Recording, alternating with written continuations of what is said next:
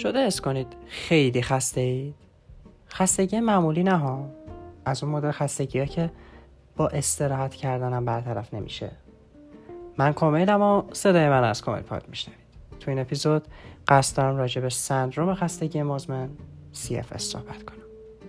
قبل از شروع لازمه یادآوری کنم فرایند تشخیص بیماری پیچیده تر از صرفا چک کردن علائمش است. و نیازمند ویزیت شدن توسط پزشک متخصصه و این پادکست صرفا جنبه علمی داره نه بیشتر.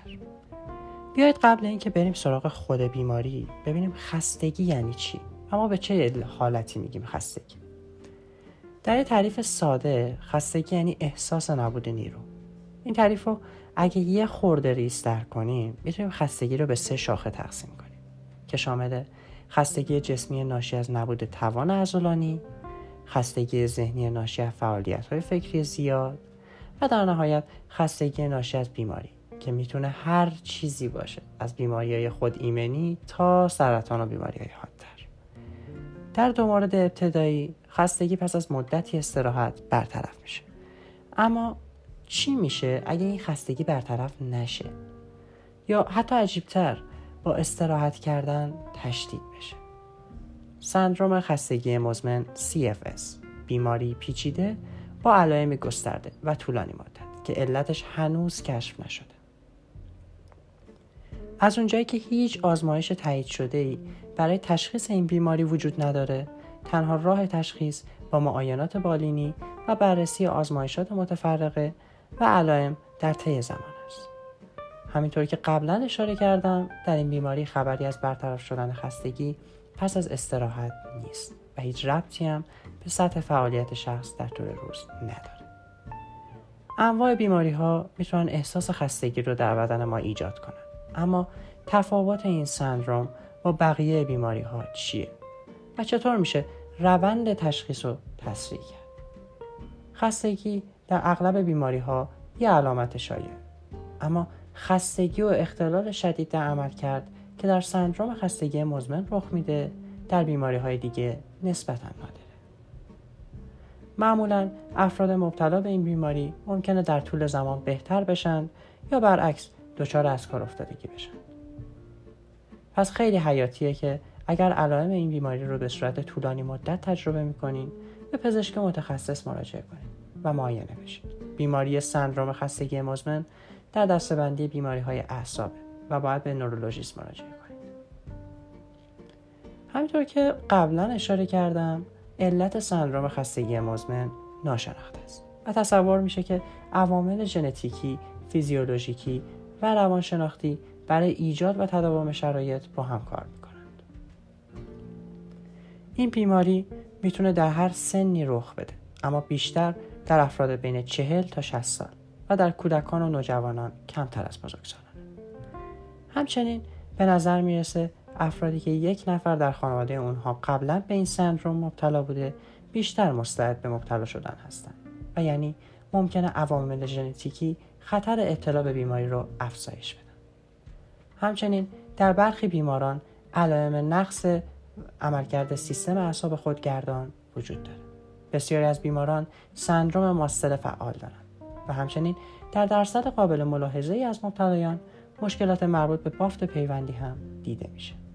همچنین جالبه بدونید بعد از اختراع دستگاه MRI نشسته گزارش های متعددی ثبت شده مبنی بر اینکه تعداد زیادی از مبتلایان در واقع مشکلات زیربنایی مربوط به نخاع گردن و ساقه مغز مثل بیثباتی مفصل جمجمه مهره اول یا بیثباتی در مهره های پایینتر گردن دارند که منجر به کشیده شدن نخاع در طول خود بر اثر حرکات روزمره گردن میشه. برخی مبتلایان تنگی کانال نخایی ناشی از بیرون زدگی دیسک یا کایفوسیس یا مشکلاتی از این دست. اما نکته جالب اینکه بیماران پس از عمل جراحی فیوژن مهره های یا تعویض دیسک درمان شده البته این مسئله می‌تونه یکی از علت ها باشه. اما بریم سراغ علائم این سندروم شدیدتر شدن خستگی با هر فعالیت ذهنی یا بدنی. احساس ضعف سرگیجه که تا هفته ها یا ماه ها می‌تونه ادامه پیدا کنه. سرگیجه و سنگینی سر یا مه مغزی. احساس ضعف و خستگی شدید. مخصوصا پس از بیدار شدن در خواب سردردهای مزمن و جابجا شوند. اختلال در خواب خوابیدن و بیدار شدن متوالی در شب. خستگی و التهاب مزمن چشم. تاری دید و حساسیت چشم به نور. حساسیت به تغییر دما. تشنگی شدید و احتیاج به دفع سریع ادرار.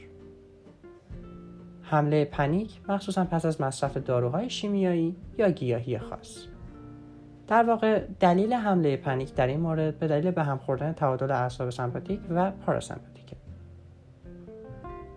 این علائم شایعی هست که در تمامی بیماران تایید شده مبتلا به این سندروم دیده شده. اما در برخی بیماران نشانه های دیگه هم دیده شده که عبارتند از افت فشار خون و افزایش ضربان قلب هنگام ایستادن احساس گرگرفتگی پس از مصرف خوراکی های انرژیزا سرد شدن دست و پا یا همون سندروم رینو عرق کردن دست و پا هنگام سرد بودن.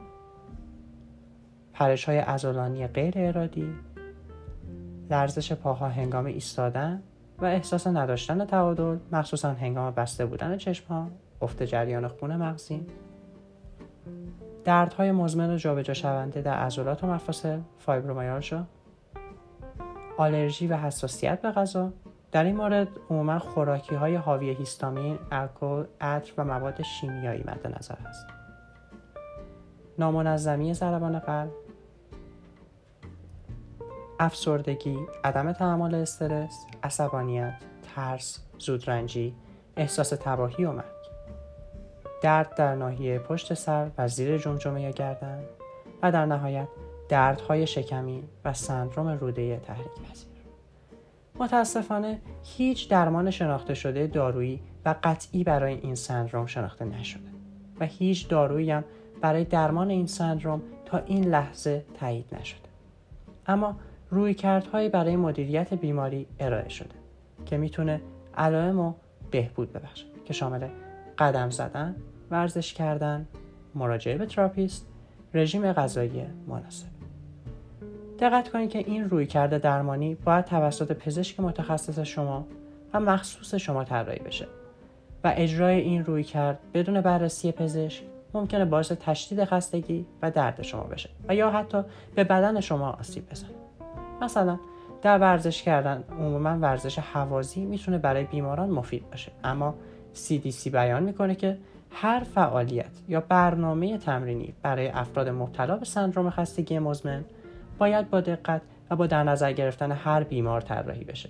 در حالی که ورزش های حوازی می‌تونه برای دسته ای از بیماران مفید باشه اما دسته دیگری از بیماران چنین روال های ورزشی رو تحمل نمی‌کنن و همچنین توصیه های استاندارد ورزشی برای افراد سالم می‌تونه برای بیماران مبتلا به سندروم خستگی مزمن مضر باشه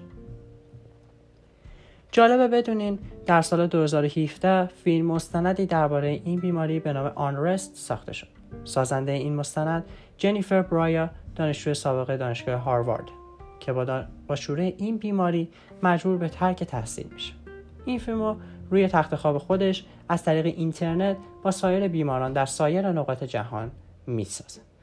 همچنین جالبه بدونین پزشکان در اواخر سال 2018 تشخیص دادن خانم برایا مبتلا به عدم تعادل جمجمه و گردنه و در نهایت همون سال تحت عمل جراحی قرار گرفت و اکنون در حال بهبودی بازم اشاره می‌کنم که تشخیص این سبک بیماری ها خیلی پیچیده تر از تیک زدن علائمه و خیلی اوقات این بیماری ها در سر یه مشکل جدیتر در بدن به وجود میان پس خیلی مهمه که در صورتی که فکر می‌کنین علائم ذکر شده رو در طولانی مدت داشتید به یک نورولوژیست مراجعه کنید و معاینه بشید مرسی که تا به اینجا با من همراه بودید. همچنان صدای من از کامل پاد میشنوید و می‌تونید کامل پاد رو از اکثر app های پادگیر مثل Apple Podcast Spotify Castbox Google Podcast SoundCloud و بقیه پادگیرها دریافت کنید. خوشحال میشم اگر انتقاد یا نظری دارید برام کامنت کنید. همچنین می‌تونید من رو در اینستاگرام و توییتر با نشانی های کومیل پاد دنبال کنید. فعلا.